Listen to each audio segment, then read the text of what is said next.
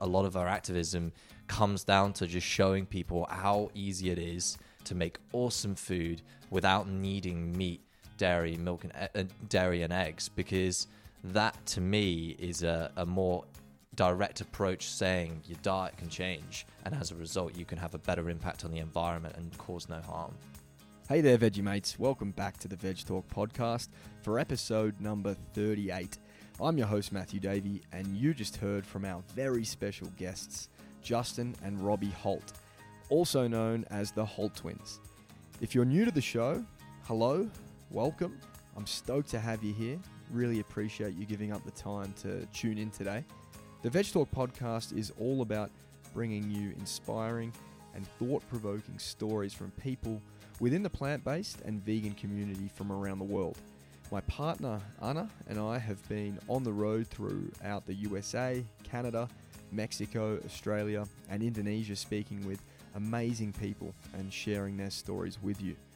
This show was the result of my passion for chatting with people about making the move towards a plant based diet and the lack of fulfillment I got from the corporate world. We saved some cash, bought a van, and hit the road. This podcast is free. You can find it on Apple Podcasts, Spotify, Google Podcasts, Stitcher, SoundCloud, and other platforms where people like to listen to podcasts. I see our stories as a powerful way of connecting with one another, creating positive change within the community, society, and learning from others' experience. I'll be continuing to bring you stories in English, and Anna will be taking care of the Spanish version of the podcast, which reboots next week. We're super excited about that. Although the podcast is free and we do not currently receive funding from sponsors or advertising, I have decided to set up a Patreon account. This is a platform where independent creators can receive funds for the work they put into the world from listeners and supporters. If this is something you'd be happy to contribute to and are comfortable with, we would greatly appreciate your generosity, as these funds can be put towards equipment and things like bettering our production quality and ensuring that we are continuing uh, to get podcasts out there week by week. In the past, I've contributed to podcasts such as The Minimalists and Rich Roll, and I really like their idea of something like $1 per episode, um, or whatever seems fair to you. I'll leave it with you guys to think about, and I thank anyone in advance for donating to the show. You can find a link uh, to the Patreon account on my Instagram um, bio. If you click the link and scroll down to uh, the Veg Talk podcast on Patreon, you will find it there. Now, for today's episode. Justin and Robbie are identical twins from the UK, currently living in Australia, and we were lucky enough to catch up with them on our recent trip down under. It was a fun episode to record. These guys have super high energy and share plenty of banter as you'd expect from twin brothers. If you don't know their story, I have no doubt you'll be intrigued by the experiment they undertook after Justin watched the documentary Forks Over Knives. The results of the tests they did, uh, they were quite amazing, and obviously not from peer-reviewed science, but they're fascinating nonetheless. I mean, how often do you get identical twin brothers who have shared the same diet and lifestyle habits make a test to see how powerful a whole food plant based diet can actually be? I hope you enjoy the show, guys, and as always, I'll see you on the other side as we wrap things up. So, you guys don't have the same eyesight? it's so weird isn't it Really? yeah yeah yeah, Yeah, yeah. we Well- actually don't we both got told when we were like 10 that we had to wear glasses, but they were the ugliest glasses you've ever seen in your life they were not good. I, I couldn't couldn't wear them at school. Wore them at home, and Jay refused to wear them. I think he Yeah. actually stood on them. I think I broke them. Yeah, Yeah. yeah. Um, and but then we I went didn't back to wanna the wear them. opticians, and his eyesight got better. Yeah. So I didn't have to I wear should have glasses. I should have done exactly the same. But actually, to be fair, I like my glasses. Let me hear that again. So, you wore them, Yeah, Yep. you didn't. Yep. Your eyesight got better. Yep. That's what I've been telling you the whole time. So, I have glasses, right? Yeah. And I recently lost them. eyesight got better. Well, not yet. it was it was really recent. But what happens is she Anna keeps telling me that because I'm not wearing glasses, Yep. I'm going to be continually stressing my eyes out Mm. really, really bad. Yep. Yeah. But I was thinking maybe glasses make our eyes lazy. That's why when you uh, remember they put the patch over your eye sometimes Yeah. to encourage your other eye. Yeah. To, because they say, oh, you have a lazy eye. Yeah. So you need to put a patch over one to force your other eye to work harder. Mm. So now you're just forcing both to work hard. Anyway, I'm not an optometrist. no, me Yeah, me neither, but- so don't comment. All right, guys, welcome to the podcast. We've just had a little chat about eyes, as you can hear. Today we are in South Yarra, which is basically Melbourne City. Um, beautiful place. We're here with a couple of Brits, uh, a couple of identical twins. So their names are Robbie and Justin Holt. Guys, thanks That's for coming on the show today. no, thanks for having you. us. Thanks for Thanks having having us. It's Should be fun good to fun. be on.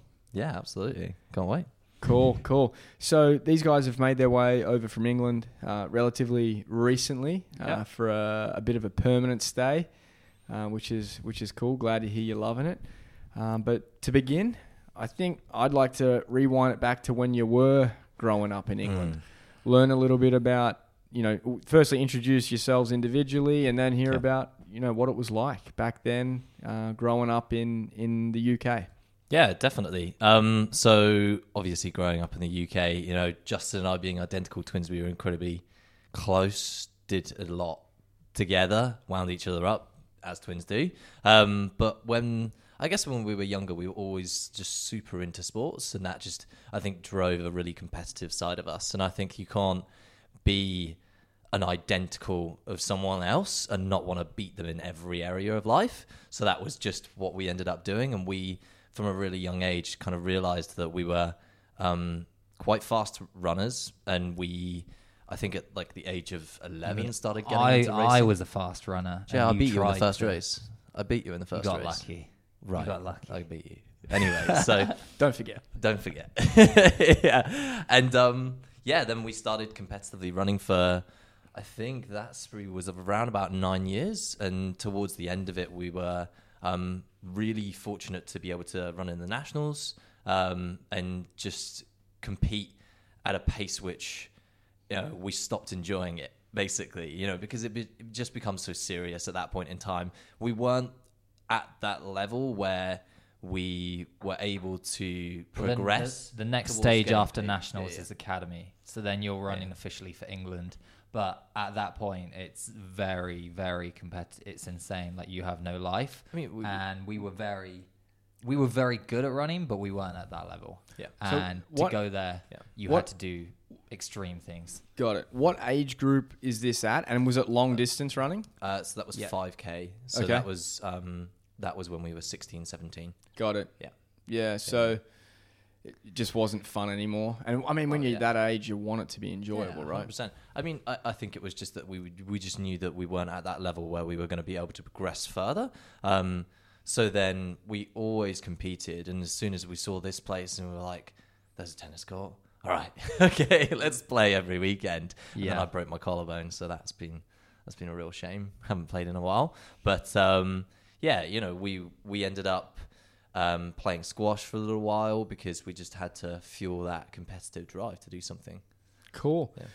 So Justin, was your story, you know, much Oh, the same? Completely different. Yeah, I was king of the hill. I would beat Robbie in every running race we did, and he would try and keep up with me. Uh, no, yeah, we were very competitive.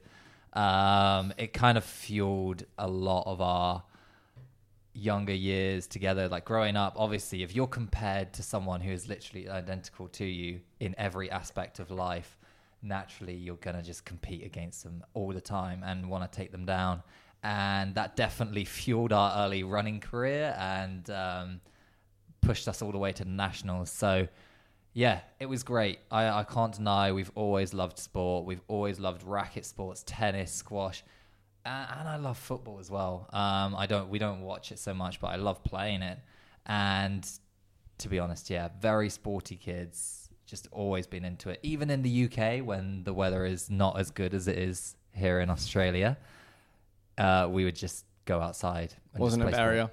Not a barrier. No. Definitely not. Yeah, we didn't grow up with Snapchat or Instagram or anything like that. Right. Well, I think, uh, yeah, but like at our age range, we kind of had the choice when phones started coming in. I don't think I got my first phone until I was 14, Yeah. maybe. I was around. Um, this, I think my yeah, I would have been year nine, I reckon. So I was Yeah, I was fourteen or fifteen. Yeah, Yeah, yeah, um, yeah. we just used to just every single day just like run around and do sports, and I think that was a huge factor of what drove what we ended up becoming now. Because if we do a race, it's like our friends will look at us and say, "Your genetics have kept you fit," and it's like, Yeah. okay, not to mention that we spent our entire childhood just playing sport. You Right. know, it really defines what happens to you in later life. So yeah, Definitely, like Yeah. the environment Mm. over the genetics Yeah. is uh, yeah, yeah.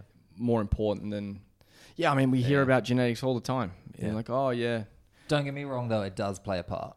It Yes. definitely does Yes. play a part. yes, Um, I don't want to Com- say that we definitely don't like. We're not gifted with good genetics to run. Definitely, we were. Yep. So yeah, okay, cool, cool. short, so that's true. yeah, it helps. Does help.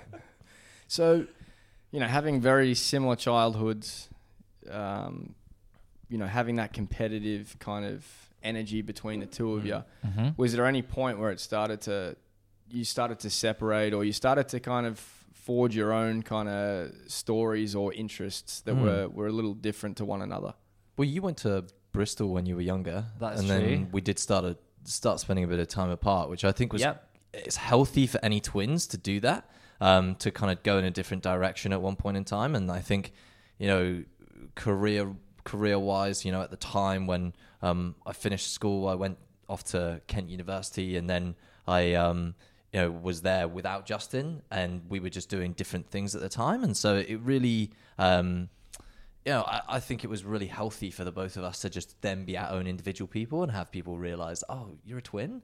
And then, you know, you kind of bring that up, but it just doesn't define who you are because you grow up always being defined as the, well, one of the Holt twins, right? You're one of the, yeah, you're one of the twins. So it's kind of, um, Doesn't help that now we have a joint Instagram called the Holt Twins.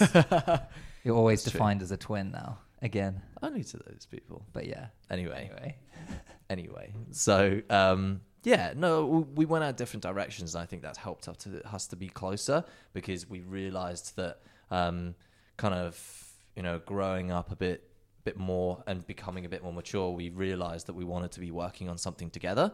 And i think that that was almost what kind of led us to actually get to the point of doing this diet test. I mean, I don't want to say too much about some of the things we've done beforehand in terms of joke businesses and experiments. oh god, no. but People uh, can find them on Google. I'm sure. No, I mean, look, we like when we first actually came back from summer camp in the states, where we worked for a little for a few summers. I remember we came back with with a bit of money, and we started up like two experimental businesses. Um, and one of them was like this car finding service. We just loved loved cars, and we knew that um, we had a few connections which we could kind of get things kicked off with. Really hard services business to kick off, um, and then we started just a joke business, which was like selling bricks and potatoes in the post with like a unique message. Um, so then, literally, that business in, in and of itself started just actually capturing attention um, from the. we'd made connections with a few influencers. We got some press w- off the back of it, and then everyone started send, setting up like this potato messaging service. And even a few years back, I saw like a um, like a pitch on Dragon's Den about it, and I just thought this is just ridiculous. Like it was a joke. like, Sending potatoes and Yeah. bricks in the mail yeah, but with a message. with a message like a carved Yeah, pretty much. Carved message. Oh no, That's uh, crazy. No, written on the potatoes and then like on an actual piece of card, like on a piece of paper for the brick. But it was a joke. It was a joke, and it actually did all right. How was the postage expenses for the brick? absolute pain? Do you want me to talk you through it? So basically, you needed to be under two kilograms to be in a slight in the in a price bracket that was affordable. Otherwise, you were making no money on the brick. And there was a certain type of London brick that was under two kilograms if dry. So sometimes we would actually go to the builders merchants and buy so many bricks, and they would be it. Had rained the night before, so then we'd have to get them into the garage, get the heater on, start drying them out, really lay these bricks out so they were under two kilograms, so we could post them. Wild. Yeah. Yeah. You guys were having great. you guys were having a logistical issue. That's classic. but it was it was a joke at the time. I think I, I- I really don't think we we were experimenting. We've always loved to experiment and do some other work, but we didn't think it was going to do anything at the time, but it did, and it was quite fun. Looking back, do you think that had anything to do with like breaking down fear barriers for you Mm. guys? It sounds like you were kind of fearless. Like most people, Um. I don't think would be looking at bricks and potatoes and going, "Oh, we can make we can make a postage business." To be out of honest, this." No, there was it's- there was already something else out there a little bit like in, in it America, In yeah, yeah, America, yeah. Yeah, so it was Ah. just a case of replicating what was Yeah. going on in America. But in terms of being fearless, I don't know really. I mean, I think we just some of the other people we've hung around have been completely fearless about things and just thought, oh, Yeah, why yeah. not give it a try, Yeah, or just do something Yeah, yeah. ridiculous? Like, what is the worst that can really happen? um, so yeah, yeah. cool. No, I mean, as well as that though, like we were when we were coming out and and really looking into the world of what we were lo- wanting to do. I think startups really um, became an obsession for us, and so we have always wanted to say, okay, let's like see how we can serve. Let's see what we can do. And then we started something where we really were trying to serve people, and then we started the joke, and the joke business kicked off. unfortunately, the joke business took off, Classic. and the actual service was very difficult to do. yeah, Also, I, I, I kind of want to go back to uh, the running days and Mhm. pairing it nu- with Yeah, sure. nutrition. Yeah, yeah, Yeah. for sure. So, as runners, were you thinking about food? Um, Yeah, definitely. it was front of mind. It Yeah? was a little bit, but we definitely got raised on what I would call the English pasta diet, which is pasta and uh, usually uh, Lloyd Grossman tomato and chili sauce filled with uh, meat. Um, so yeah, that was our diet pretty much. And we I just focused on it was just a focus on getting carbs. That was just really to we focus weren't on. We, weren't needed the carbs too- for the energy because we were running so much that we would have that, and then people would always say, "Oh, you need Mm. protein, you need meat, you need this to recover." So we're like, "Yeah, Mm. sure, of course. It's what everyone else has already done. So Got it. why not do it?" we didn't second guess it. Really. Yeah. like that was just the thing when we were Yeah. growing up. We weren't second guessing it. Um, Yep. and it wasn't until we started second guessing it that we started really asking the right questions to really change and adapt our diet. Gotcha. To, to be honest, as well, actually, though, we never, we were never like huge bacon, cheese people or like uh, any of that. It was actually just the regular dairy products, like milk, milk powder that you find in everything, which is even down to like Doritos. I'm like, oh my god, this is just original flavor. Why is there milk powder in this? Right. Um, but yeah, it was just products like that. But we were never like huge have like a really fatty diet, like loads of cheese and and loads of eggs. A, a lot of people in England grow up on the meat and two veg diet. Yeah. We, we didn't do that. Gotcha. And also full English. Full English breakfast. Uh, Did that, I would have it from Yeah. time, but I we just didn't like we didn't grow up on that a lot of the No. time to be honest our parents really did try and take an effort to make sure that we were getting a, a decent um, variety of complex carbohydrates Yep. and so i mean even looking at that from a younger age we did actually have i think a pretty well-rounded and balanced diet Cool. Yeah. I mean, it, I think it goes. It, it can often go hand in hand when you when you're athletic. Yeah yeah, Um, So yeah, that makes a, a ton of Mhm. sense. Uh, now I kind of I want to go into like uh, a little bit later into life after university for you guys, um, Mm. and Sure. and what it was like moving out of uni into the corporate the world, if you will. 20s. Yeah. oh wow, what a fun time the twenties is for everything, everyone. The, i actually think the first half of 20s aren't as good as this second half I agree, so far definitely. The first half of Um, twenties is a lot more. Um, just I don't know. You're trying to find your place in the world. You're a bit uncertain. you're at the bottom everybody's knocking you down Well, no, not you're too, not at the bottom. not too bad Not really, but um, you're definitely not at the bottom because you're born into a or we're very lucky to be born in a Western world where we're we have a roof over our head, we have a meal in front of us. Like, definitely very lucky for that. So what we have, we're definitely not at the bottom. However, Glad you brought that up. That's uh yeah. always bring it into yeah. perspective. Um, however, yeah, definitely twenties. Um, I don't know. How would I say? I I feel like Robbie and I we actually went slightly different paths, and then we came back together when we were about twenty four, and then we started living together again. Um, we actually spent uh, a long period of time in Exeter together. and then we were also going back and forth to the states where we worked on a summer camp. Um, Robbie, That was that was at university though. That was at uni. it was, yeah, yeah, yeah, yeah. That's true. Yeah. Um, but then we did one last I, year I'm, after. I'm I'm not sure you're following like a straight path on this. Well, I'm I- just- I don't I'm know if- feeling like you're just No, it's a really it. good. It's a really good analogy for what everyone else's twenties is like because it's not a straight path. You always think it's going to be a straight path, but actually you Jay, go come on, come you go on, up, alright. you go down. That's that's just the reality of the situation. Um, you always know how to talk your way out of something. I have been very good at All right. that. Um, but yeah, I We were both in London for a little bit. both in different London for a times. bit. Um, both in the corporate world, and we did not love it. And I think that that was when we kind of like settled to this idea um, that we really just wanted to be doing something which kind of made us actually feel like we did have more of an impact on the roles that we were have it, we were doing, and that's when I started working at a startup, which helped other startups raise money, and it was just really, Do you really name them? well Do you want suited. plug?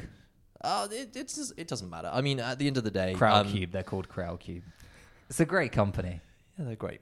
Shout out to Crowdcube. Is Shout that who you're working for now, or who you, No, in the no, UK? That's who- yeah. Yeah. it was the UK. We actually both ended up working there for a little bit at Crowdcube. Got it.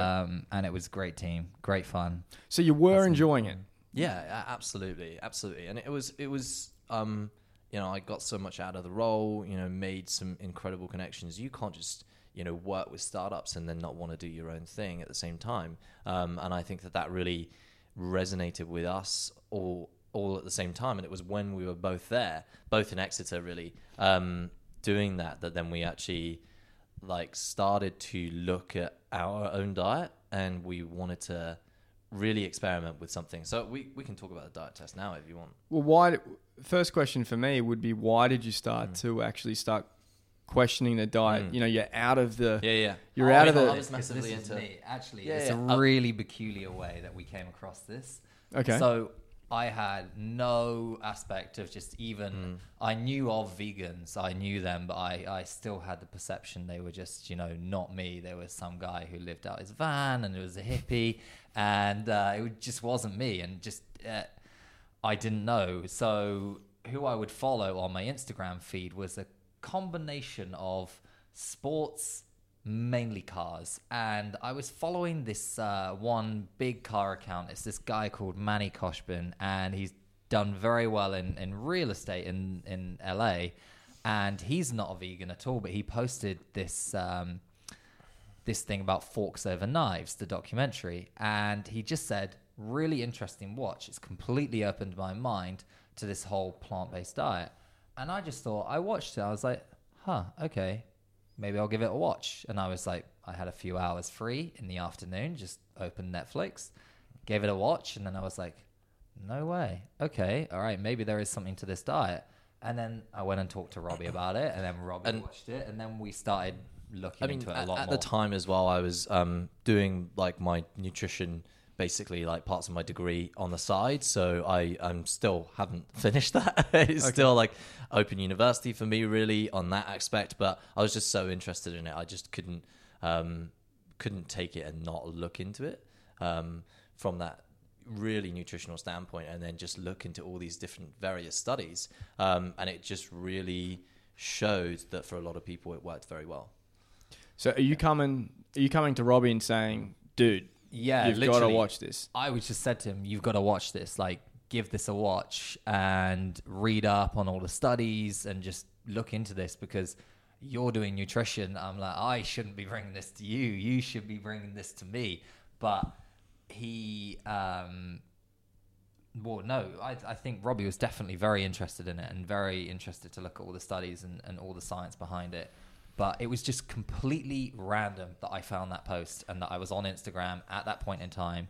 Um, before that, I feel like it might have developed and we would get interested in it, of course, because we're always interested in taking care of our of our health and, and looking into um, things that would help the environment. But it was just that that just I watched that first documentary and it just brought it home for me. That's cool. Like, yeah, So the, the the the guy that you were following on Instagram was he Yep. was this like a leisure car account or like a It's like- professional uh, it's- like NASCAR No, account? it- Oh it's no, just a he's just like a random- yeah, yeah. random car collector. He, Got it. He Yeah. just collects supercars and I, I, yeah, there Um, wasn't too much of a link to that. It was really just that we, we watched it, looked into it, and actually thought, okay, um, this is really interesting, and we both like to experiment with this for a little bit. But why don't we do something different? Because we've got identical genetics. Let's go get our blood tested, get all of our vitamins and minerals um, tested, blood pressure, cholesterol, things like that, and just understand where we're both at at the moment. We live together at the same time, and we practically go to the gym a lot together. And basically spend so much time each, with each other. Sometimes we pull our hair out, but um, you know, we actually got our results back, and they were identical. And it's like, okay, we're identical twins, identical genetics. All right, this is perfect. Um, and I, at the time, like I was building up to it, I was like trying plant milks at the time, and I thought, you know, some of these aren't too bad. Some of them really weren't there yet. I remember Um, caramel, the- the... naked caramel nibbles. Oh, I- yeah, before yeah, I went vegan, I just loved those. I was like, wow, this is a great snack. And it was like three ingredients. Like dates, cashews, and then I think um, coconut flour on the top or something like that. And they were so tasty. So yeah, before I went vegan, I was like, wow, this is a vegan snack. I could do this. but yeah, anyway, Just carry on. live on caramel nibbles. Just live on caramel nibbles. you. Billick. carry on.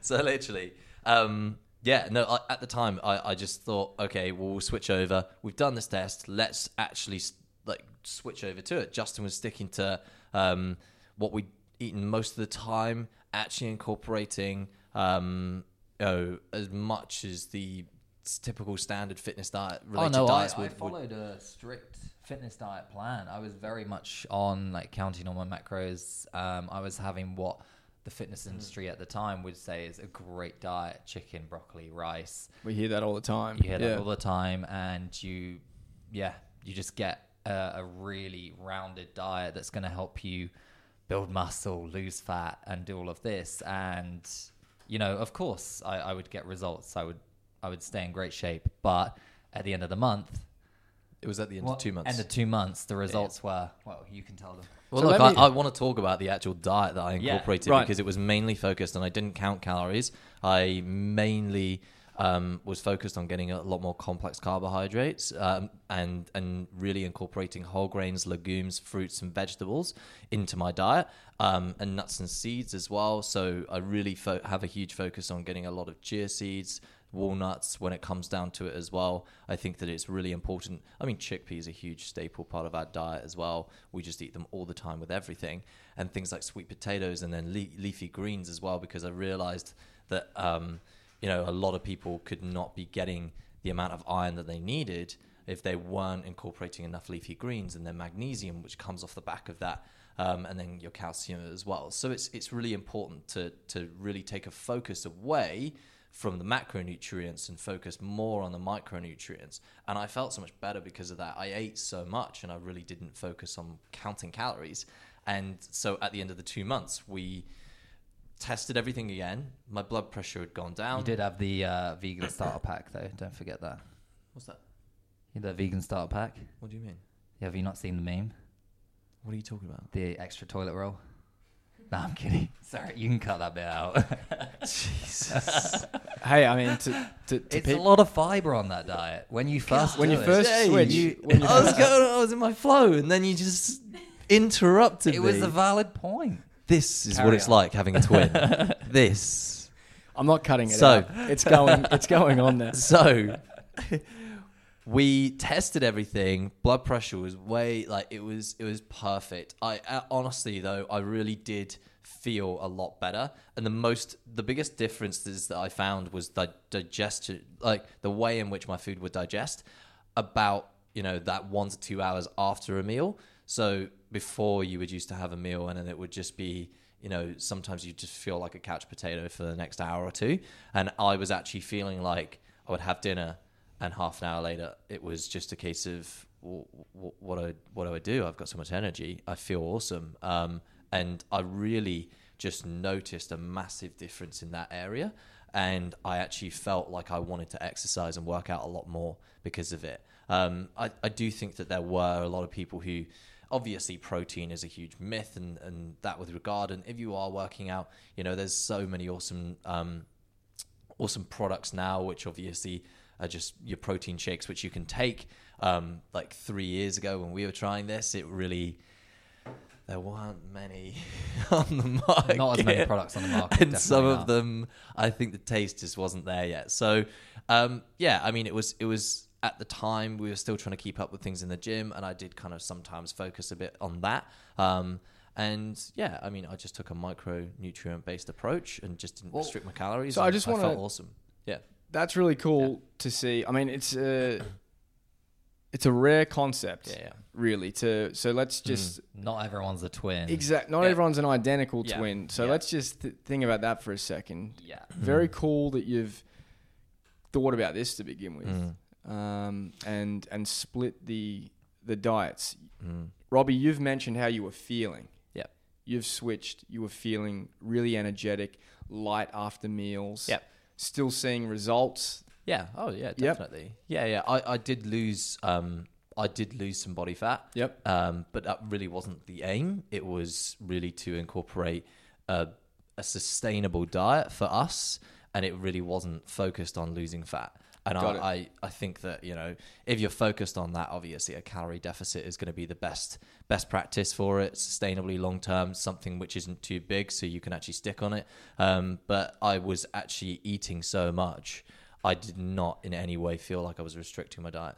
Got it. Yeah. On the other hand, Justin, how were you feeling after? Well, I felt After like I'd always felt my whole Right. life because I, I hadn't had anything else uh, apart from my caramel nibbles. Mm. So um, the the diet it felt fine. Um, Yep. And actually, to be honest, the one thing that really really grinded my gears was um, when Robbie and I then went out for a few runs because we were still really active at the time. Mm-hmm. It wasn't like.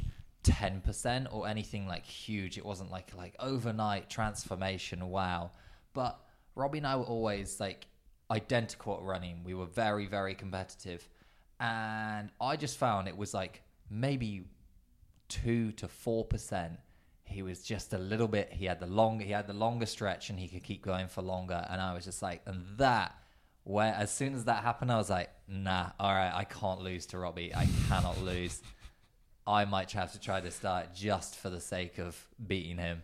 Um, so that was a huge thing. if if you can yeah. increase performance on using a new diet, um, absolutely. but then, you know, when it came to the end, I still felt I still felt like I'd always felt, and uh, I had results. I lost a bit of body fat as well, but we were very active before, so um, I just got very strict about like I wouldn't really eat like junk food. I wouldn't have like a cookie unless Robbie had a vegan cookie because we didn't want to manipulate the results in any way.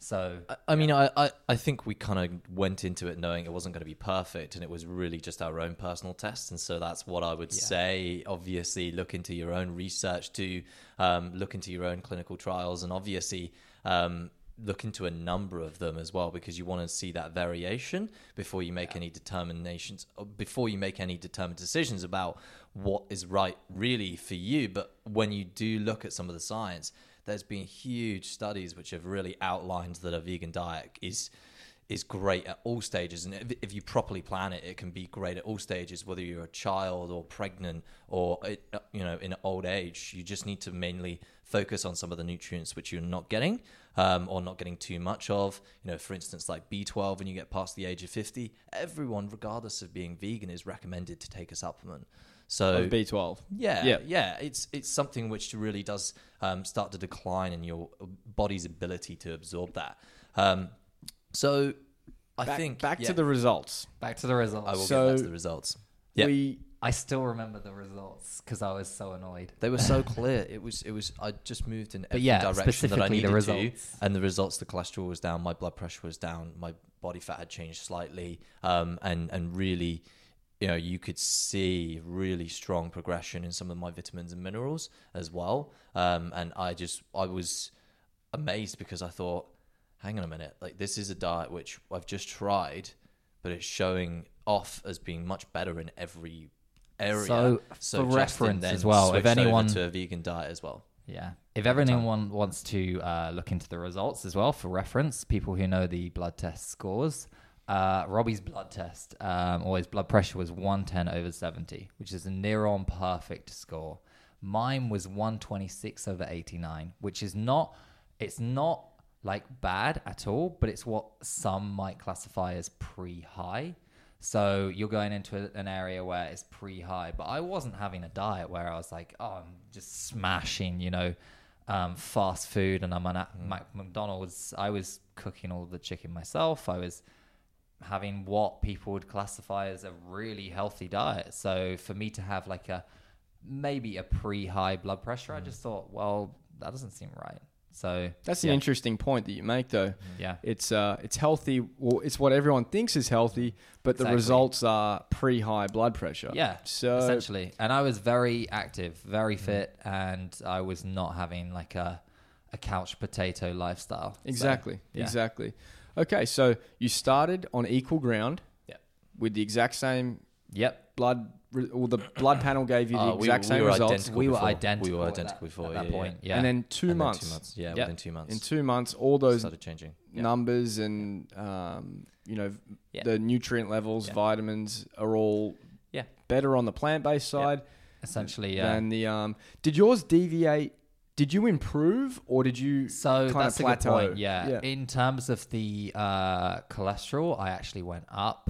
I was having eggs. Um, and in terms of the blood pressure, I went up a little bit as well. Um, it was just It- that it I can- was sticking. I mean, your, your blood pressure can determine. You know, your blood That is pressure is, is, It- is going to be different on every day of the week. I could have just um, been stressed that week. That is true. Yeah, yeah. But um, in terms of the absorption and all of the vitamins that we looked at across the board, um, I had it was very inconsistent.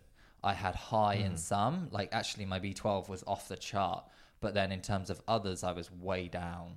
Um, so um, yeah, vitamin D was down, omega three was way down. Um, but that's something that obviously you can supplement on a vegan diet, so it's not an issue. And I could have just eaten more fish. Yep. So you could argue about those things. I think Well, you can just get the direct source of the algae supplement. you could just go into the sea and eat some vegetables. That is true. Not, not really. um, you could do that. So uh, yeah, um, there there algae weren't. based, Jay. Algae based sauce. Yeah, I know, I know, I know. I was joking. I'm not actually going to go in the sea. Just for clarification, there, guys, you don't need to go scuba diving to get omega threes. It is available at your health food store Yeah. or in the health food part of your you, do you take omega three So we for use DHA and EPA? No, we Yeah. don't. So we've spoken to a uh, we spoke to like Dr. Fuhrman um, Mm. a while back. He Yeah. definitely highly recommends it. I know there's a lot of people that do. We Mm. we haven't jumped on board yet. Yeah. We've spoken about it, and I think we will adopt it. Yeah. For now, omega threes. Our sources are uh, ground flaxseed, chia seed, hemp seed.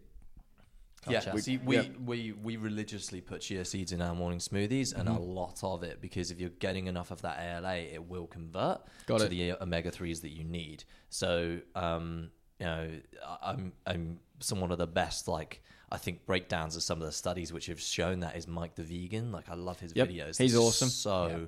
detailed and Yep. always research based. So love watching that guy. Cool. So you would recommend because it's Some sometimes The conversion. Sometimes, sometimes taking that supplement can help, but at the end of the day, if you're getting enough ALA each day, it should convert. Very cool. Yep. Um, yeah, I mean that is it's one of the most fascinating things I've heard. Um, Yeah. It's I, I know it's not Yeah. you know a double blind trial done by you know scientific. Oh, we tried to reach out to the university to do it. We knew it would be a long shot, but we were wondering if they were doing something similar or Mhm. maybe as one experiment. They weren't interested at the time. They just couldn't justify two individuals. They they wanted as well. They Yeah. wanted us to like live there on campus and like do everything. And I That was like, we no, no, they, the they wanted us to be Yeah. under constant monitoring. well, they would want to control. They'd wanna as many everything. variables as possible. Of Yeah, course, exactly. Um, and then they weren't also sure about us posting the results. They would want it to come from them just directly, which is understandable because they're putting their name to it. So um, yeah, I think it was it was just gonna be a very difficult situation, a long period of time. And at that time, we were like, nah, we're interested in vegan diet. We want to do this. We want to try it. So yeah, Yeah. Very no, it's it's a really cool uh, experiment. Um, Yeah. gl- glad you guys did it because very glad. Yeah, you know almost three years ago now. Yeah, I don't. You can.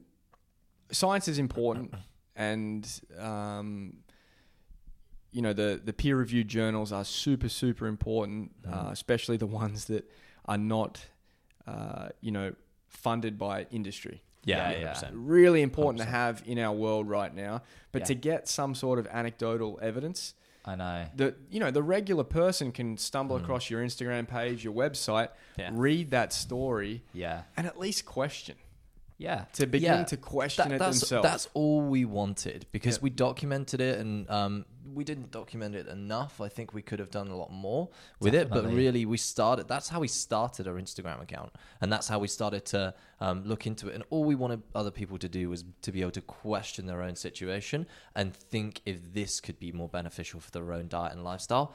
Do their own research, look into clinical trials, and really um, take it on board for themselves. And that's, I think, you know, what we've done over that point in time. We've tried to just show people how easy it is to make awesome recipes on a very tight time schedule. We're both pretty.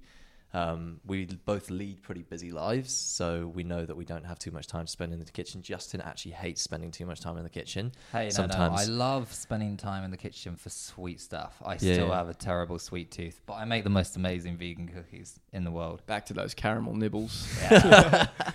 Don't get me on those. I still can't find them over here, so I'm gonna have to make them myself. But No. yeah, yeah, I I think um, pl- plenty to learn Yeah, from yeah, so from true. from the experiment. I want to go back uh, again, just to the beginning of the experiment. you and the flashbacks. Yeah, I, I just you, you've got to listen to the whole chunk. Yeah, and yeah. then you know, as I as I listen, I've got questions just popping up in Go my head. So fair enough. Justin comes to you and Yeah. says, "You've got to watch it." Yeah, yeah. You're studying nutrition at the time. Yeah. Did it? Was it difficult having studied or do you know Hmm. you're currently in a in a nutrition study? Uh, it's, it's was just, it? Did it challenge your learnings? Yeah. Were you like, but it doesn't? You know, I'm not learning this Hmm. in university. Yeah. No, obviously, it's just looking at a normal criteria that you're following, and an awful lot of the time, um, the modules which you are following will not look at just a, a whole foods plant based diet as being that solution to an awful lot of nutrients that you can get because the default is that they're just following that criteria. And so obviously it's challenging the status quo. And I think that, you know, for a long, long time, vegans and, and a vegan diet has been challenging the status quo. And it's gotten to a point now where it's really hit the mainstream and it's, it's really getting some incredible recognition because there's so much nutritional um, information out there, which is widely available to the public for people to be able to do their own research. So I think that, yeah, that challenged what I was learning, challenged what I had learned, and challenged what I believed in. And so, but that, I think we have to go through life and challenge everything and every aspect of what we're doing because otherwise we just we don't we don't grow in those areas and so if you're not prepared to experiment in in multiple different areas in your life then you just don't end up moving forward and i think that that was a piece which really um yeah i just had to take on board just For sure. Yeah. Yeah. What did uh what was next for you guys after that experiment? What where did you That's where good did you go from We- there? yeah, so I mean, at the time, like we were just on social media and we thought, okay, there's not that many people who are doing, um, you know, awesome recipes online through Instagram. We thought, you know what, we'll be fun. We'll do these videos. We started off really just doing really stupid videos. Some of them were pretty, Very pretty silly. awful, actually. Very They- silly. I mean, they are still silly, Yeah, but um, yeah, I mean, we we just started like we shared that story. So many people resonated with it, and um, we started sharing a lot of the food that we were producing, and that's when people were asking us so many questions, asking us what was you know best for their diet at this point in time because there just wasn't as much information out there at that point in time. And we were just really sharing our whole journey through through social media and using recipe videos to share what we were doing. and be you'd- honest, and you'd just- we adopted you'd adopted a Yeah, new Justin- diet. Justin I that Yeah, adopted point. the yeah, diet. Yeah, I mean, at I was time. the original founder of the vegan diet out of the twins, but yeah, won't take any credit for that. um, but so yeah, after that, um, I went vegan, and it wasn't any transition period. It was literally I had had um, chicken and broccoli for dinner that night, and then I woke up the next day. And funnily enough, I had caramel nibbles for breakfast. Um, so uh, yeah, um, but that was it. Literally, just like one Did you just buy vegan. stock in Naked Bars? I, sh- I no, I didn't actually, but I should. Plug. If they ever, yeah, I really am. Um, but yeah, uh, what did I do? Yeah, I just went vegan straight away, and then we just wanted to share it on Instagram because it was new to us. Like Robbie said, there weren't many people doing really cool vegan recipes online at that time, like ne- like three years ago. Now there's so many, which is awesome to see because so Yeah. many other people have clearly gone through the same transformation that we did. Just like, oh no, this is awesome, this works. So yeah, basically went from there. Nice one, guys. hmm. Did, has your, I suppose, has it evolved for you veganism? Because it, it- you know, it most obviously comes Yeah. from Yeah. A, a health and wellness standpoint Mm. for you guys. It's like, okay, this is clearly Yeah, The healthier It's a really option. good point Yeah. because a lot of people question, you know, why did you originally go vegan? And like, we're very upfront about it. We originally did a diet test for our own health and for an experiment to see what would be a better diet for us. And Yeah. we've always been very honest about that. Um, but then as we've done it, you can see, and then you immediately, I think the immediate thing after that was we looked at the environmental side and saw, wow, this is horrific. The just the impact that you can have um, by just adopting a plant-based diet on the environment is much larger than going out and buying a Tesla. So um, that's a big part, and then cheaper too. much cheaper too, much cheaper. Um, and then the third part was obviously the the um, animal welfare um, or yeah, animal you, you can't you can't not be vegan and um, really just look at that. And I think at the very beginning as well, while we were even focused on health and we knew that we were getting it, you, you can't look at that and not feel really angry and upset about how those industries really treat people because or treat animals Yeah. rather because it it's it's immoral and we we can't sit back and, and pretend that it isn't because at the end of the day those animals just don't have their own lives to live and we want that really we want that for them. And i think that while we're not the kind of pro activism go out there and um, go and shut down flinders street and for people who don't know flinders street station there was a huge vegan protest. It caused chaos in melbourne and um, you know we weren't a part of that. I think a, a lot of our activism comes down to just showing people how easy it is to make awesome food without needing meat dairy milk and uh, dairy and eggs because that to me is a, a more direct approach saying your diet can change and as a result you can have a better impact on the environment and cause no harm. Yeah, I mean, cause less harm yeah I don't yeah. think. Yeah, there's there's plenty of Yeah. ways to be an activist. yeah Yeah. 100%. You can either get in the middle of you know the, Mm. the intersection at Flinders Street and Yeah. Swanston Yeah, yeah, yeah. Street and Yeah. stop the traffic, Yeah. or you can you know be a climate Mm. activist. You can be of course. um, or in you the, can in the just kitchen. inspire. You or- can just yeah. inspire Yeah, yeah, yeah. people through. You can wear a great t-shirt. food. You can wear. It's it- on exactly. It's Yeah. on it's on many levels. Yeah. Um, with the climate, it's kind of like an interesting topic. I feel like right here where we are in Mm. Australia at the moment, there's an election going on Yep. Yep. today as we speak. Uh, a lot of the uh, the I suppose the arguments have been around climate change. so much. Yeah. Have you? Has it been a topic of discussion at work or anything? Um, you know, in your day to day life. I always frame away from politics at work because it's. Uh, I mean, we're Brits, so when Yeah. people talk about politics in Australia, we, we try to. you play the brick card. play the brick Play the card. I have card, no yeah. idea, but Yeah. I do see their marketing billboards, and they are clearly saying, you know, um, we're going to help climate change, and we're going to do this, and it seems to be everyone's marketing campaign. Yeah, but other than that, I I can't say I know anything beyond that. Yeah, it's. I mean, it. It's been interesting coming home uh, Yeah. at this time where it's Yeah, how is it it's for you? heated debate. Like, surely you just must look at all of this and think, uh, what's going on? Like why they're all it's it's cool, but it's a very different is it it must be a very different campaign compared to what it might have been growing up here. Right? Yeah, I think it it's rarely been so part of the focus of an Yeah. election. So Mm. this time around, it really is a focus. yeah. I think it's because we've got more of the younger generation that it's going to affect in the future. They're going to be voting Definitely. today. Of Yeah. course. Um, the thing that you know, j- again, I haven't dug deep Mhm. on this, but from a from a surface area, Mhm. uh, it looks like you've got two majority parties. Yeah. One being slightly better than the other Yeah. on climate change, Mhm. on actually what they're going to do. Sure. Yeah, sure. So from from where I'm standing, it's a little frustrating because you've got Yeah. one party branding themselves as the clear choice Yeah. if you want to vote to help climate Mm. change. You've got one that says it's you know it's it's on the it's on the list of things Mm. to do, but we still support coal. Yada yada yada. Yeah, sure. So I, the outcome, whatever the outcome is today, I don't think we're going to get any real solid action in Australia, which is a shame Yeah. because I think we've got a really big uh, chance to be a leader in climate Au- change. Australia Yeah. has all of the ingredients that the rest of the world is very jealous of, right? Yeah. So much sunshine hitting. I mean, It's wide incredible open- climate and It's so incredible much space. climate, here. yeah. you know, it could be a completely renewable country. Yep. Um, and it's just not. It's just not there yet. No, I agreed. It's Yeah. definitely it's definitely a shame uh, that we're not able to be proactive. Yeah. Uh, about it. So Yeah.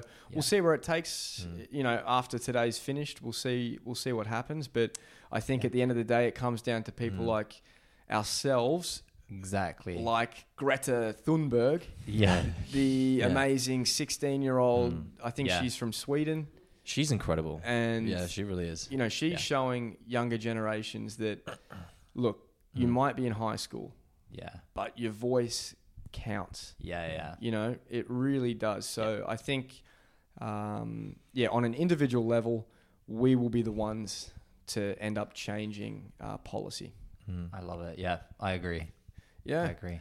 So yeah, that's cool. You guys have got like a pretty well-rounded approach to to how you tackle uh, your life now. Pretty much. Yeah. Um, and then I suppose a clear question here is we're sitting here in Melbourne. So how the hell did two guys from uh, from Devon Mm. decide or want to to move to Melbourne? What was the instigator behind that?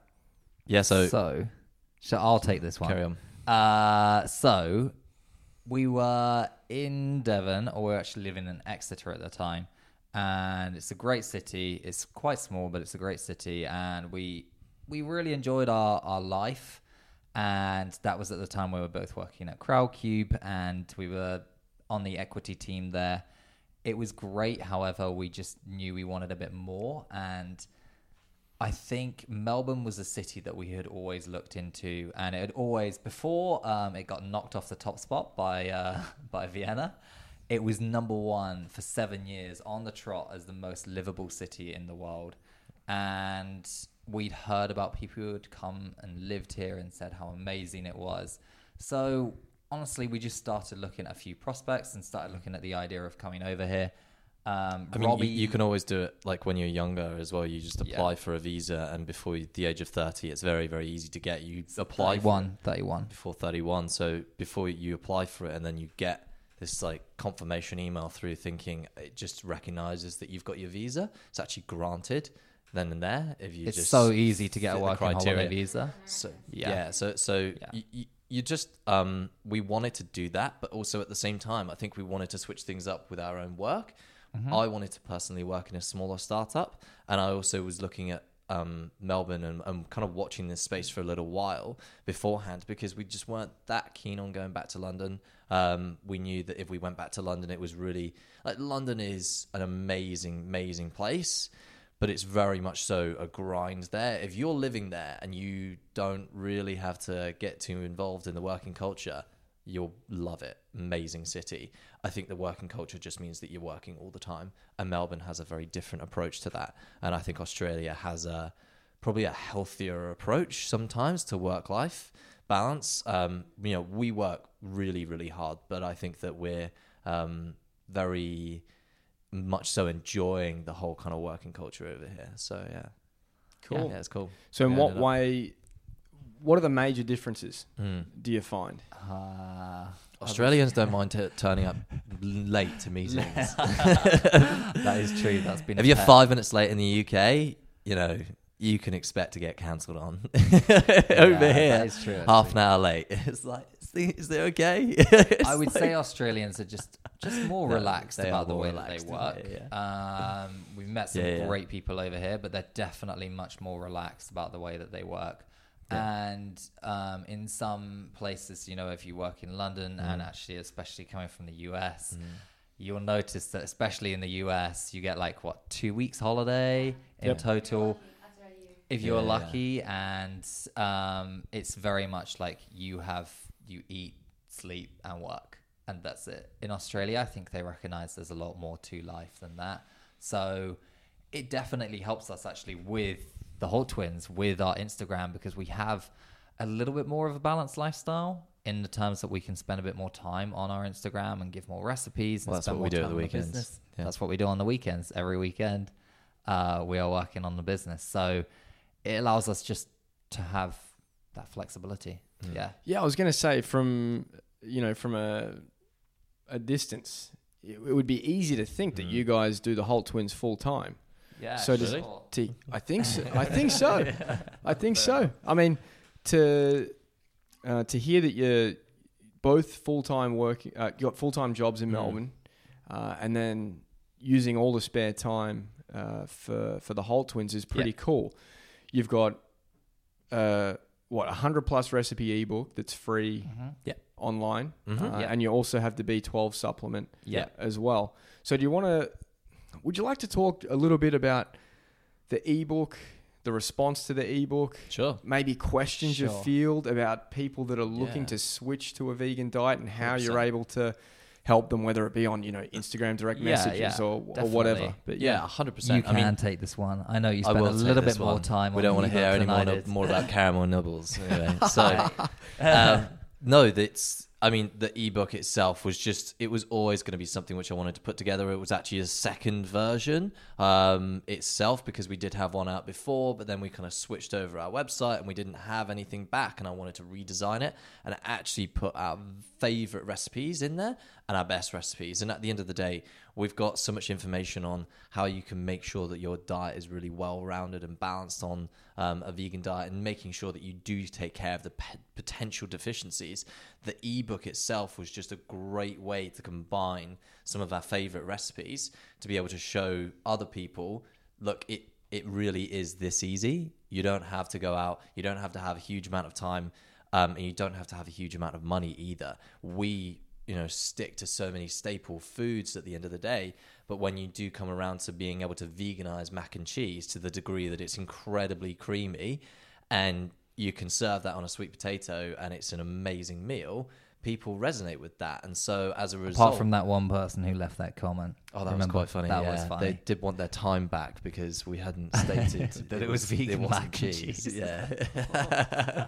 did they say if it tasted good or not? No, no, no, no, No, no. no. It was it was just out. It was just out and out. You know, venting about hilarious. the fact that it wasn't uh, it wasn't real cheese. That it wasn't real cheese. Yeah. I'm sure the 60 seconds. They didn't notice when they were putting sweet potatoes in there. And I didn't know.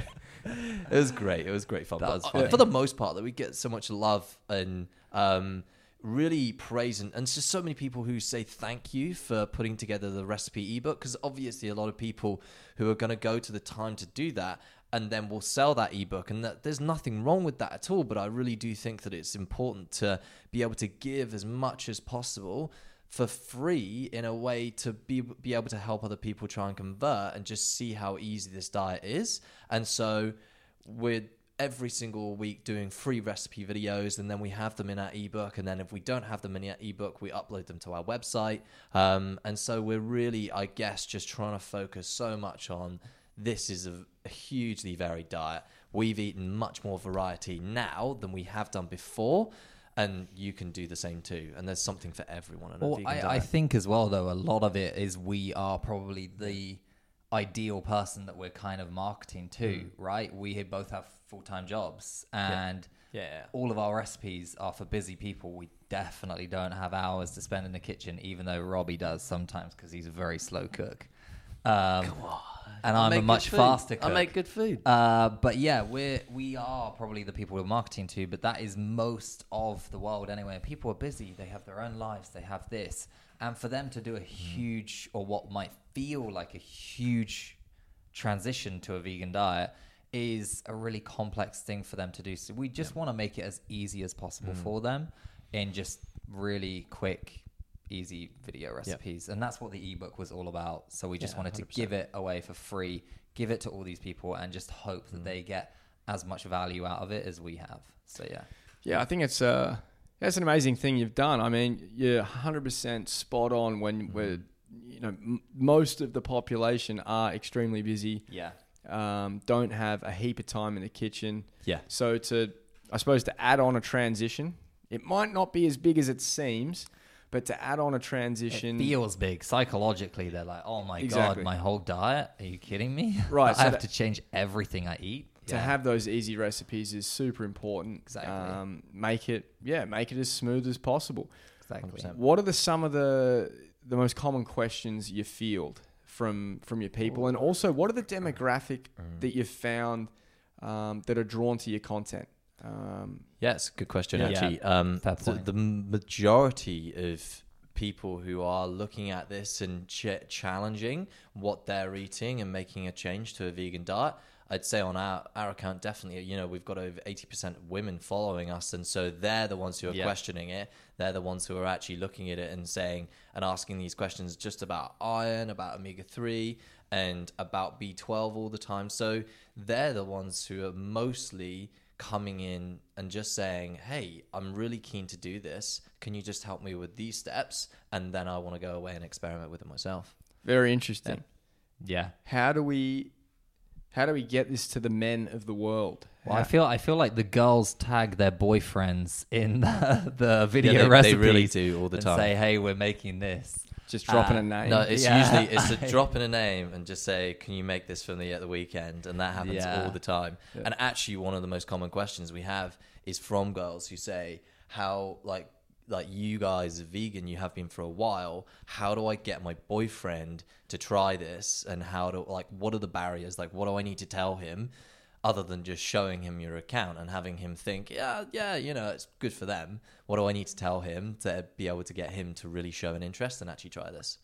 What's the answer? Well, what's- my my answer the to it is why I am putting together my own um, just vegan bulking and sculpting guide, which I plan to give away for free. And yeah, we talked about this before we uh, jumped on the mics. Mm. But anyway, I almost think marketing it as just like one for the girls to give to their boyfriends, or just say like, "Look, this is easy." I mean, there's already a bunch of guys out there inspiring. Oh, doing um, an awesome doing job a- of showing an that you really don't need that you- meat to to thrive. and be- Exactly. Yeah, true. Yeah. So, um, but yeah, I really want to do this, and just with our own following on, on our own account, just try and inspire them and just say like because I always think right, you put yourself in their shoes. You think before I went vegan, how would someone get me? How would someone, um, you know, try and you know interrupt my path of what I'm eating and and just put it put me onto a different path and it is a difficult one because i feel like a lot of the time there is still the perception men can be a bit stubborn they're just not as open-minded and they're just not really sure about why a vegan diet would be better or or all the impacts that it has really. So yeah i think that's definitely something still up for debate but that is my goal at the moment. That's my game plan. And to, and to answer it really specifically as well, I think that you just say, look, there's no such thing as a protein deficiency. At the end of the day, when you focus on micronutrients and you really have a clear mindset of getting all of those nutrients that are so important for your body's function on a long term basis, you actually feel so much better. And then you can really start to add on and break down a lot of those macronutrients from your diet itself. But I guess kind of just getting to a point of saying, look, the way you're eating right now isn't necessarily going to be the way that you're eating in a few years' time. It's good to switch things up. And what's the worst that can happen? Just try these recipes. Just try this out. We did exactly the same, and here we are, almost three years later. Yeah, I think uh, it can be for anyone, but I think Mm. men in particular, we have this. Um, I don't know. We put up these huge barriers Yeah, to being vegan or vegetarian. We put Yeah. up massive ones, yeah, we do. um, and we're unwilling to give it a go Yeah, yeah. for a short amount of time. And you're right. What is the worst that could happen? Mm. I'm going to try this for a month, Yeah, yeah. right? You're taking four weeks out of your life Yeah. to try something new. Yeah. Yeah. What could possibly go And well, a lot of the time, food's a comfort, right? Yep. Food is a huge comfort. If they have a if they have a crap day and they come home and they like, oh, can't have that, can't have that, then that's a barrier in and of itself, which they're probably fighting every day. But I think a lot of it will come with a huge paradigm shift, which is what we had because then there was no mm-hmm. barrier. It was just immediate. Like I had no transition, no questioning about it. It was just overnight. Like, nah, I'm vegan now. I've done it. Yep. So I was one of those people just like commenting on the vegan UK forum, just like been vegan 10 minutes. Help. What do I do? They're like vegan for 10 minutes. Like, yeah, yeah, I'm vegan now. Like, I'm not going back. But yeah. I had no idea about that. It's a good point. it's, it's a good point you bring up because the help's out there. Yeah. Oh, it's So if you go there. if you go It looking really for it ten minutes after you make the decision, you're Yeah. gonna be left with uh, Yeah. you know a huge variety of yeah.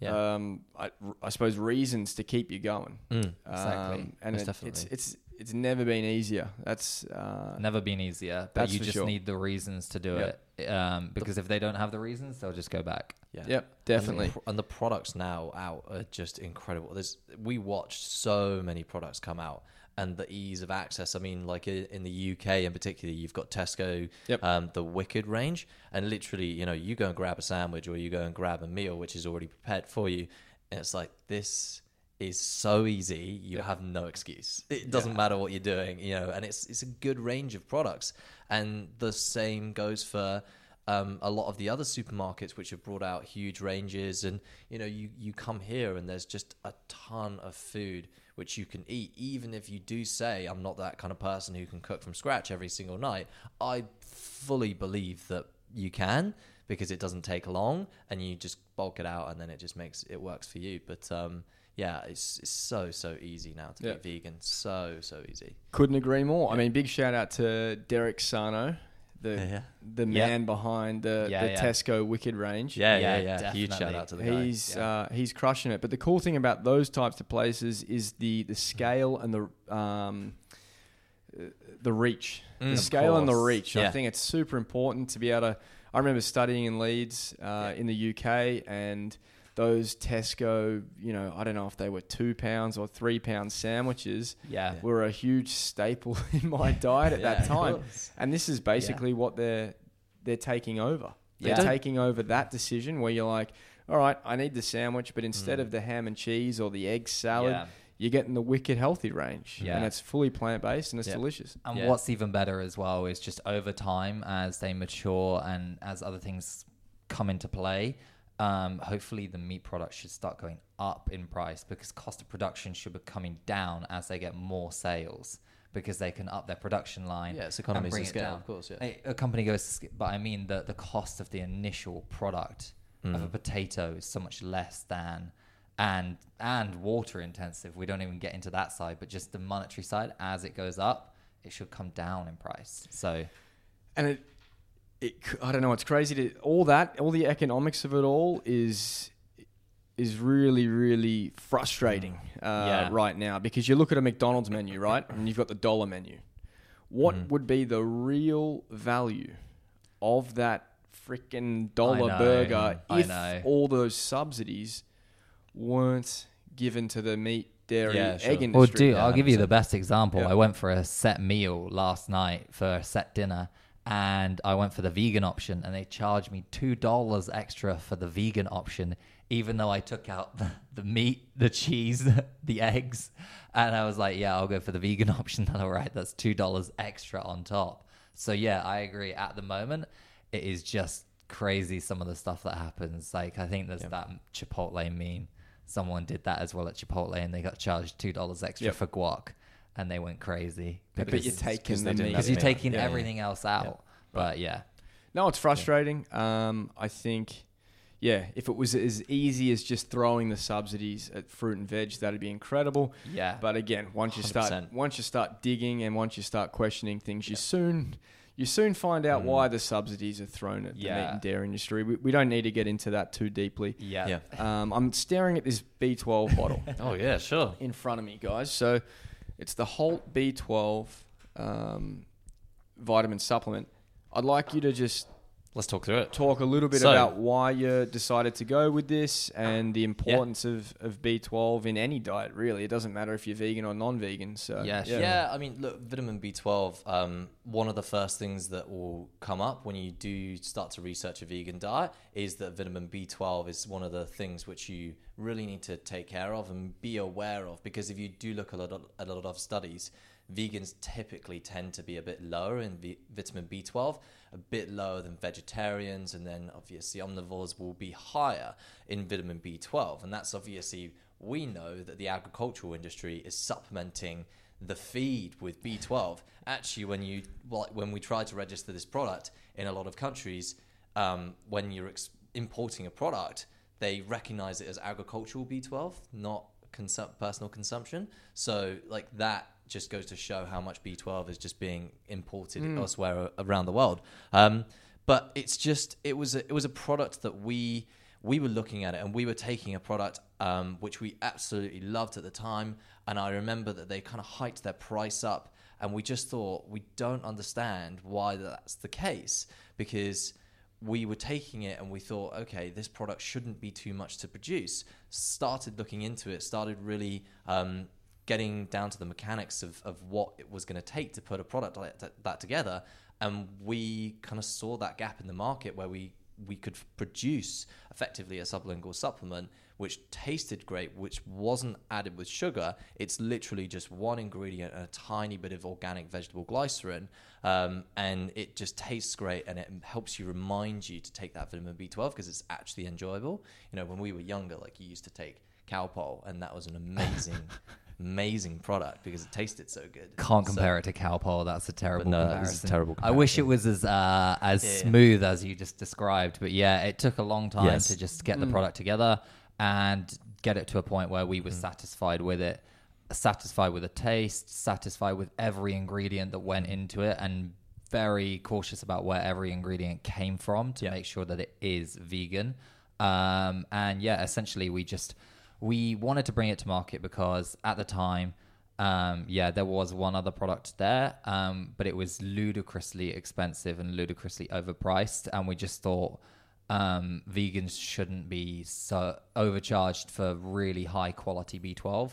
Um, and that's essentially why we wanted to bring it to market. That's Yeah, cool. 100%. So what I'm interested in, I mean, there are different types of B12 products out there. Yeah, I of think course we, there are. yeah, Yeah, we yeah. started with a tablet that you put under your tongue and it, Yep. you know, um, it dissolves, and then we switched to a spray. Yep. You've got an oil. Can you explain? Effectively, yeah. it's- So it's a dropper, so Yep. it will go under the tongue, so then it will go through the tissue Ah, and got it, effectively got it. go straight into the bloodstream, the same way that your tablet could if you just leave it there to dissolve for a little bit. Um, and the spray, I'm sure, would have the same effect if you just sprayed it under your tongue. Um, for a lot of people, when it does come to vitamin B12, they kind of look at things like nutritional yeast or their fortified milks and say, well, it's fine because I'm getting B12 from there. And really, if you do look at the fine print, you're actually going to get probably your RDA of vitamin B12 if you have nutritional yeast on every meal. And so, for a lot of people, that's not necessarily going to be enough um, for the long term. And there's so many different topics. We could go into this for a long, long time, but I'm going to try and keep this succinct. Um, in a, in a different method types of B12 as well. yeah, I mean, look, there's there's a number of various different types of B12. B12 itself is cobalamin. Um, that's just a different name for vit- vitamin B12, and then you have cyanocobalamin and methylcobalamin, and effectively those two are the most, um, you know, heavily researched, and they show that your body is able to get the necessary vitamin B12 that you need when your body actually absorbs it and it's being proven to be very effective. I mean, we actually had somebody who messaged us the other day who's on subscription and said, "Look, I'm going back to my doctor. My vitamin B12 uh, B12 levels were really low, and they're now on the upper end. And um, you know, it was just a great message to receive because she said the product has worked so well that it's it's doing wonders for me. That's cool. Yeah, Yeah, I mean, it's an important nutrient yeah, to keep at a stable level because from what I understand, definitely. once it's depleted, it's very hard to. Well, Well, I suppose once it's depleted, the Yeah. problems that you can, the complications from a Mm. B12 deficiency are Mm. quite serious, and from Yeah. that point, it's hard to get back to a. Well, one of the biggest problems point, there is yeah. that it's actually a lot of the time just misdiagnosed, and so anemia is probably one of the first signs that will come up for a vitamin B12 deficiency.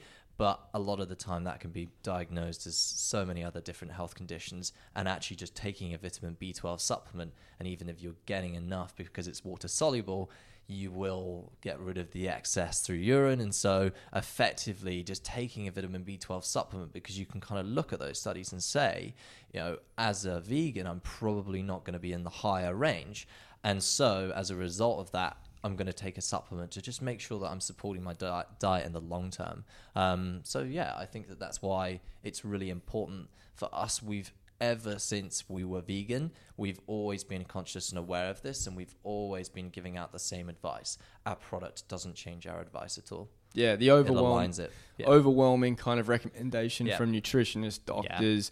Yeah. I mean, fellow vegans that are, Yeah. you know, just Mm. the we're all regular people. We're all, I suppose, in agreement that this is something we should all be taking. 100%. Yeah, Definitely. 100%. The long, yeah, you're right. The long run consequences Mm. of if you run into a big deficiency are not worth No. the. It's definitely not worth it. Not just, worth the price of just a, a small of just a small. Yeah, Yeah, definitely. supplement. Yeah. and you can purchase that through your store online. Yeah, we actually so we've actually um we're just about to have a restock. I don't know exactly when we'll release this, but um we'll have a restock on the 21st of May Mm-hmm. and we're going to have an awesome offer where we're going to be giving people 50% off their first subscription order and then it will be 15% off every order after that. So we just really want people to be able to just get this product and we don't want price to be a restriction there we want them to be able to make sure that they're taking the have this have access to this product and also have a reminder to take it because a lot of the feedback we get is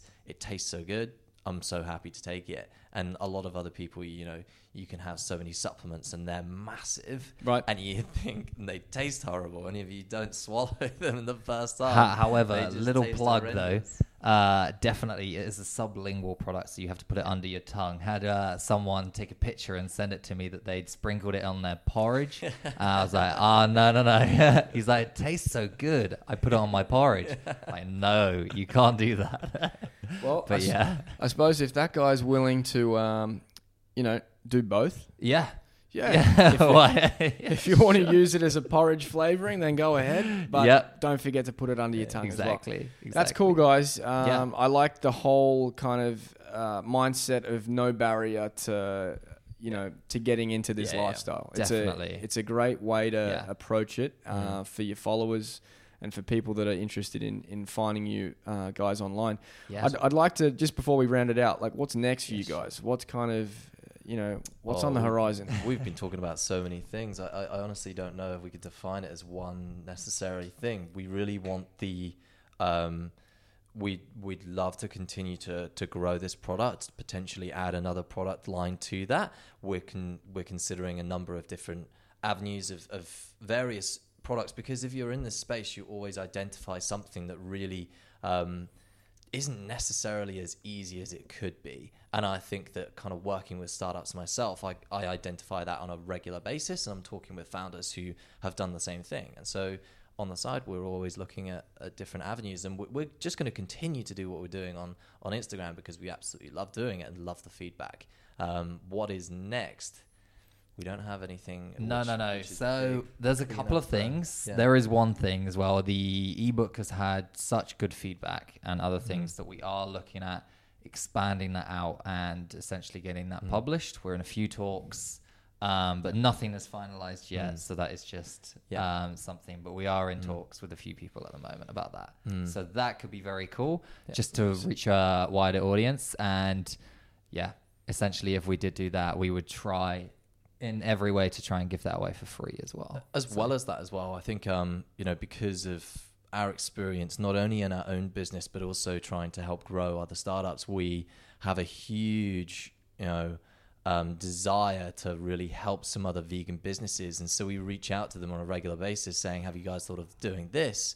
And sometimes in the space that they're in we just want to help them you know. We've regularly asked p- for people to share their story with us so we can share it through our audience and help people to grow through that mechanism. And at the end of the day, we're so aligned with it. We just want to see these vegan businesses thrive. And sometimes it's just coming down to a case of being able to help them directly. So I think that that's one thing which we'll definitely get more involved in over Yeah, the for next 12 sure. months. Yeah. Yeah. Fantastic, guys. That's Yeah. really cool. That Yeah. um, yeah, got a very selfless kind of mindset, which is uh, which is great to see. Yeah, for sure. Last Wow. Last one. Yeah. What is your favorite or go to vegan restaurant here in Melbourne? Oh, oh, Depends what you that's- depends what we're after. Last night, where did you go? Uh, Last night, mum and dad cooked, Ah, so we're staying at mum and dad's Restaurant house. of mum and dad. very nice. We're we're lucky. We so we we interviewed the uh, the co-founder of Lord of the Fries. ah, Nice. interesting. So I was going to say if you know it's it's definitely not it's not the healthy option, but it's Mm. it's a It's compassionate very option. convenient. They're Yeah. open till five a.m. and they're Yeah. just down the road. right. If you Can't haven't complain. if you're coming home after a, a long evening, it's definitely a Yeah. good option. But we're going to go Yeah, check yeah. that That out. Oreo later. milkshake has helped me out many times. I, I have to say, um, so two of the places which I would um, absolutely like kind of give a shout out to that we've been to, Red Sparrow Pizza does amazing vegan pizza. As well as that, you know, a, a friend of ours who's opened Vegan Shack, which is in Richmond, Vegan Shack is great place amazing if you haven't lunches. been there. And, and there's so much variation as well. And the Buddha bowls there are just incredible. So I think that those two kind of spring Yeah. to mind. There's a lot of other different places that you can go if you want to go down to St Kilda and go to Sister of Soul. That's got a great variation. Matcha Milk Bar again is another place where I went and I just had so much, um, so much food which shouldn't be like classified as vegan, but it, it is. And it's just you get this plate of food and people kind of see it and they're like, "That's not vegan." I posted a It's like, picture on my it page, and I had Yeah. a few like, Yeah. You know, eggs eggs are not Mm. vegan. I'm Oh, like, yeah. oh, sorry, I should have specifically said that You they're got to put that disclaimer eggs. in there. Yeah, Yeah. People get angry on that. Yeah, they, they definitely do. No, what's you've shouted out some what's good your places. go-to? So we've been to Red Sparrow a couple of times. Mm, Red it's Sparrow, really yeah. close to my brother's place in Okay. Collingwood. So right. Uh, we've done that Mm. twice now. I completely agree with you. Good spot. Yeah. Uh, Sisters good. of Soul was probably my favorite one the last time we came Mm, because um, it's a good spot. I left as a you know a very heavy meat eating Yeah. um, eggs da- everything. so coming back to Melbourne was kind of like an eye opener for me. It was like Yeah. oh this place is like Yeah, definitely. Really vegan good. heaven. Yeah. Really good. Yeah. So yeah, I'd probably say Sisters of Soul, Red Sparrow. Yeah. Mm.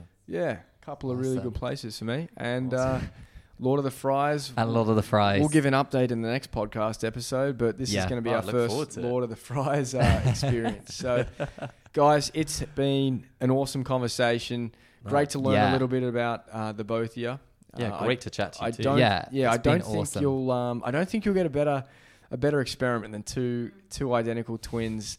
Um, you know, testing out the the benefits of either a a bodybuilding diet Mm. versus uh, or traditional bodybuilding diet versus a plant based diet. So I'm looking forward to uh, sending this one to the listeners. yeah. Uh, if you if you are going to listen to the or you're listening to the episode and you really enjoyed it, definitely reach out to the Holt Twins. You can find them on Instagram at the Holt Twins, all one word, all lowercase, and it's the theholttwins.com. yep. Yep. It's our website. That's the website. Go check yeah. them out, guys. Thank you. And, Thank you so uh, much for having Yeah, us. look Thank forward to following It's along in awesome. the future. Yeah, it's been great Thank fun. you. Cheers. Thank you very Cheers. much. Hey guys, thanks for tuning in today. I hope you enjoyed hearing from the Holt Twins. You can find Justin and Robbie on Instagram at the Holt Twins. That is all one word, all lowercase, and also at theholttwins.com. They have an amazing recipe book available on their website, as well as the B12 product that we mentioned in the podcast today. We've been trying the B12 ourselves, and we love it so far.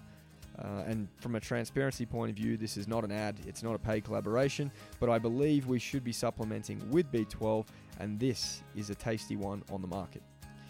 As always, if you have any questions from today's episode, please feel free to reach out to me on Instagram at VedgeTalk, that's V E D G E T A L K, or go say hi to Justin and Robbie at the Holt Twins. Let them know you listened to today's show and what you thought.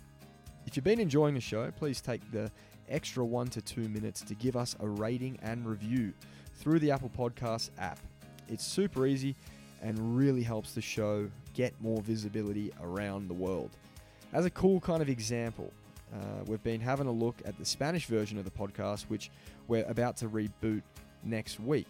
It's shot up from 353rd to 44th place in the fitness and nutrition um, category in Mexico, just over a couple of days because of some additional reviews that Anna has received for the show. So it's super important, uh, and you know I really want to help to get these stories out into the world, and really do appreciate your messages of support. Next week, we have the founder of vegan fast food chain Lord of the Fries. Her name is Amanda Walker, and she's an amazing woman. Really excited to share her story with you. Until then, you know the drill, people. Keep it plant based, and I will see you all soon.